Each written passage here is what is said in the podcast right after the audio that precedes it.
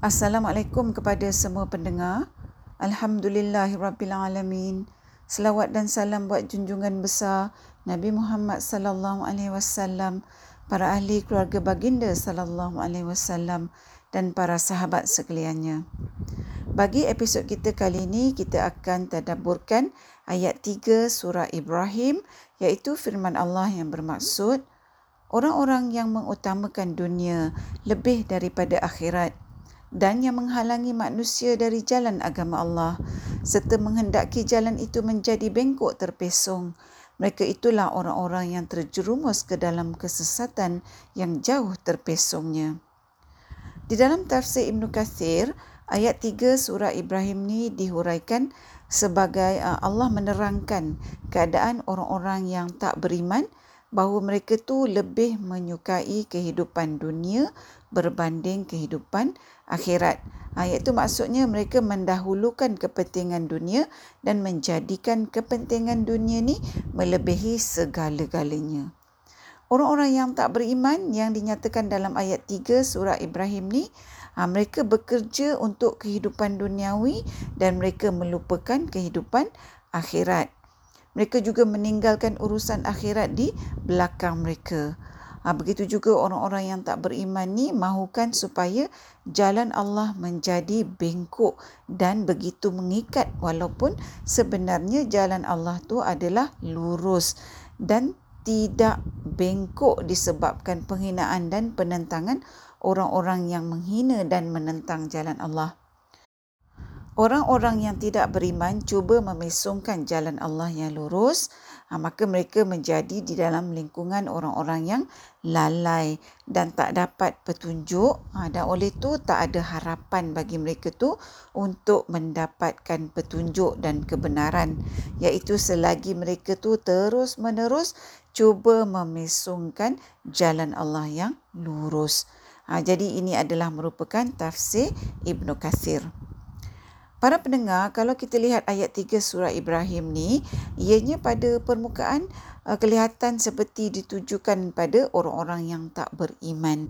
Namun para pendengar, seperti yang kita dah kongsikan banyak kali ya dalam episod-episod yang lepas, bahawa setiap ayat Allah tu mempunyai perhubungan secara terus dengan diri kita. Ha, sebab itulah Allah sampaikan setiap ayat Al-Quran tu pada kita melalui Rasulullah sallallahu alaihi wasallam. Ha, begitu jugalah ayat 3 surah Ibrahim ni walaupun ianya memperkatakan tentang orang-orang yang tak beriman tapi ayat ni sudah tentunya para pendengar ditujukan kepada kita juga orang-orang yang beriman. Ayat itu sekiranya kita ni walaupun mengaku beriman, ha, tapi kalau kita ni buat kelakuan, kita ni buat perangai macam orang-orang yang dinyatakan dalam ayat 3 surah Ibrahim ni, maka perbuatan kita tu samalah dengan perbuatan orang-orang yang tak beriman.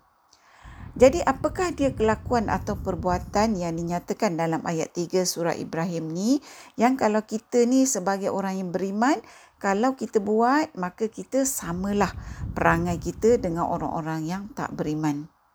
Ha, perlakuan yang pertama ialah orang-orang yang tidak beriman ni adalah orang-orang yang mengutamakan dunia lebih daripada akhirat. Cuba kita tanya diri kita para pendengar sebagai orang yang beriman. Adakah kita ni mengutamakan dunia lebih daripada akhirat? Jadi macam mana kita nak tahu sama ada kita ni mengutamakan dunia lebih daripada akhirat atau sebaliknya? Kalau kita ni para pendengar contohnya ya lebih mengutamakan kerja dunia kita ha, sampai kita solat atau kita sembahyang hingga akhir waktu ataupun terlepas waktu sebab kita nak siapkan kerja-kerja kita maka perbuatan kita ni adalah sebenarnya kita mengutamakan dunia lebih daripada akhirat. Kalau kita ni mengaku sebagai orang yang beriman, sudah tentulah kan kita tak akan buat macam ni. Sebab sebagai orang beriman kita mestilah dahulukan Allah dalam segala hal. Dan kalau kita mendahulukan Allah dalam segala hal, tentulah kita solat atau kita sembahyang dulu. Kemudian barulah kita selesaikan urusan dunia kita.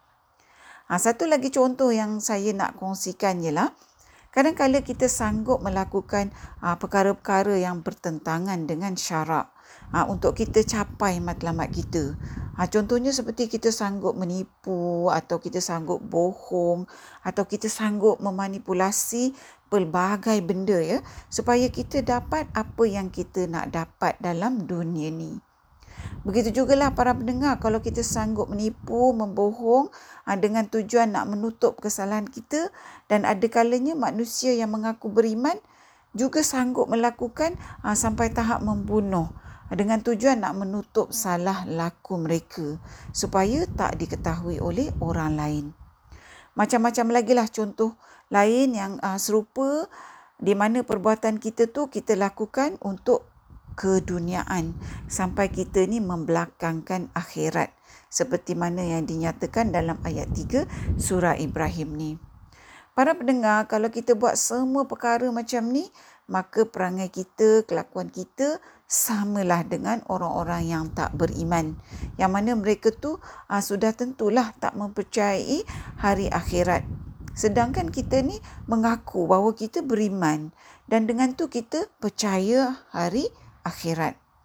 Seperti yang kita pernah uh, nyatakan ya dalam beberapa episod lepas bahawa apabila perlakuan kita tak sama dengan pengakuan kita, maka kita telah terjerumus dalam perangkap nifak. Ah, bukan tu saja ya para pendengar, selain daripada kita melakukan perkara-perkara yang menunjukkan kita ni lebih mengutamakan dunia dari akhirat, ah, malah terdapat juga di kalangan orang yang mengaku beriman tu yang menghalang manusia dari jalan Allah, dari agama Allah. Saya bagi contoh. Kadang-kadang kita keluar shopping ya dengan kawan-kawan dan bila sampai waktu semayang, waktu solat, ada antara kawan-kawan kita ni yang beriman tapi tak solat. Ha, dan dah lah dia tu tak solat kan. Dia ajak kita juga supaya ha, tak payahlah solat dulu. Tak apa dia kata nanti boleh kadak. Dia katakan Allah tu maha pengampun.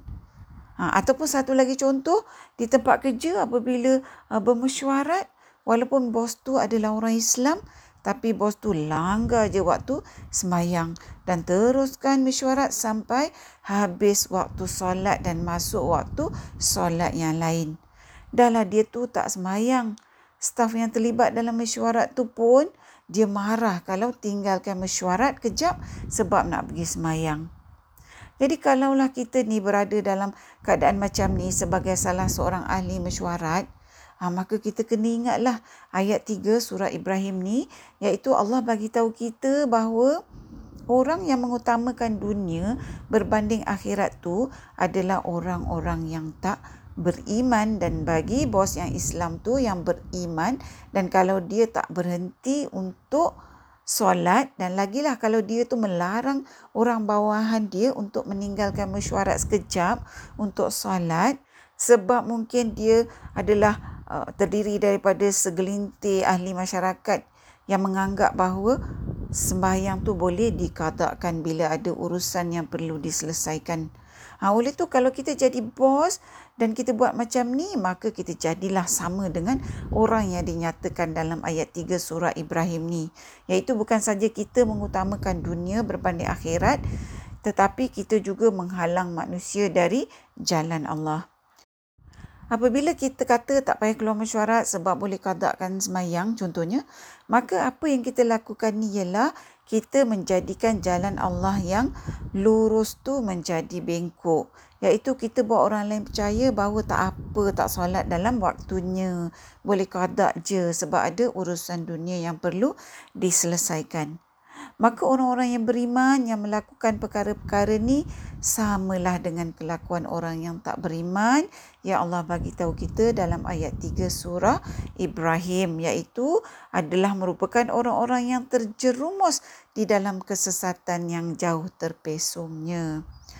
Para pendengar, begitu jugalah ya dalam kes menutup aurat khususnya di kalangan wanita beriman kerana kita ni nak mengikut peredaran zaman, kerana malu dengan manusia, Kalau cara berpakaian tak ikut trend, maka terdapat wanita-wanita yang beriman yang kononnya menutup aurat tapi sebenarnya tak menutup aurat dan bukan saja mereka melakukannya untuk diri mereka tapi mereka juga mempengaruhi wanita lain ya supaya berpakaian yang tak patuh syariah macam mereka. Kita selalu dengarkan orang kata, "Eh, pakai macam ni okey apa, tutup aurat juga." Padahal pakaian yang dipakai tu ketat mengikut bentuk badan atau jarang atau baju berlengan pendek yang tak menutup keseluruhan lengan contohnya.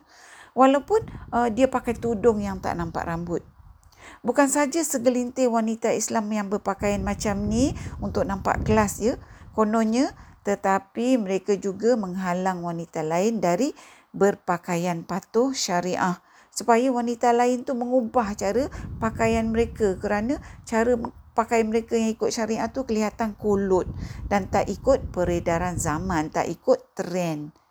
Sedangkan para pendengar wanita-wanita yang dianggap berpakaian kolot ni dia berada di atas jalan yang lurus dalam konteks menutup aurat mengikut syariah. Begitu jugalah dengan uh, tempat kerja yang melarang wanita daripada berpakaian patuh syariah. Saya sendiri pernah ada pengalaman ya menghadiri temu duga satu masa dulu. Yang mana orang yang menembus duga saya tu adalah orang-orang Islam. Tapi mereka tu minta saya buka tudung. Dan mereka kata sekiranya saya bersetuju nak buka tudung, mereka janji akan bagi saya gaji permulaan yang tinggi. Para pendengar, di dalam dunia tanpa batasan pada masa kini ya, saya banyak baca tentang kisah-kisah bagaimana orang-orang Islam tak dibenarkan menunaikan salat di dalam waktu kerja oleh ketua-ketua yang kebanyakannya bukan orang Islam. Ha, jadi orang-orang yang tak beriman yang menghalang orang lain dari jalan Allah adalah orang-orang yang dinyatakan oleh Allah dalam ayat 3 surah Ibrahim ni. Ha, tapi persoalannya mengapa terdapat juga orang-orang yang beriman melakukan perkara yang sama. Sedangkan mereka tu mengaku beriman seperti dalam contoh-contoh yang kita kongsikan tadi. Sebab itulah para pendengar Allah bagi tahu kita dalam ayat 3 surah Ibrahim ni supaya kita sebagai orang yang beriman dapat menilai perbuatan kita cara hidup kita supaya ianya tak menyerupai perbuatan dan kelakuan orang-orang yang tak beriman.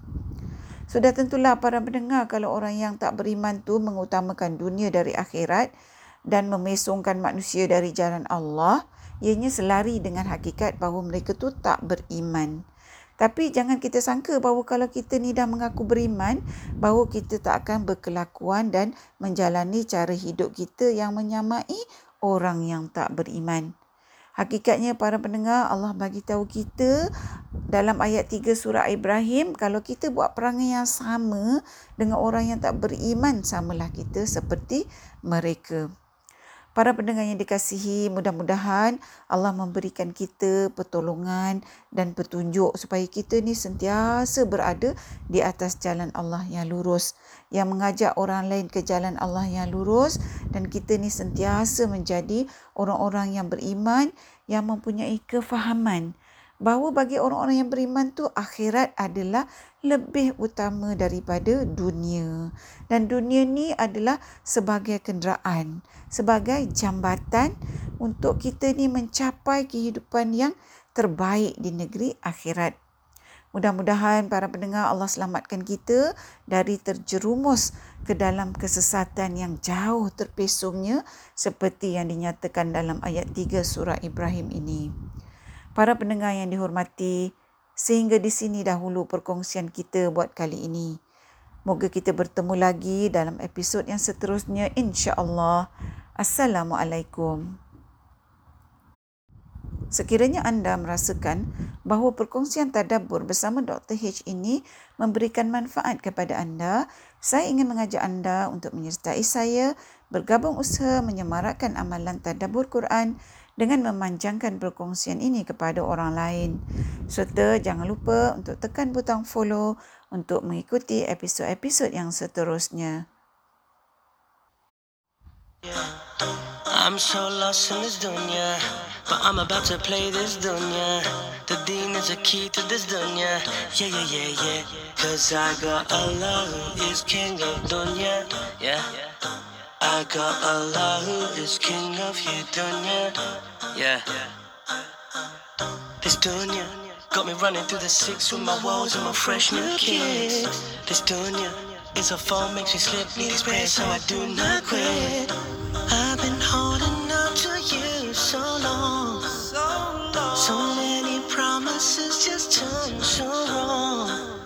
More, no more. You ain't messing with my mind. No more, no more. You ain't playing with my soul. No more, no more. You ain't leading me astray. No more, no more. I'm done with your games now.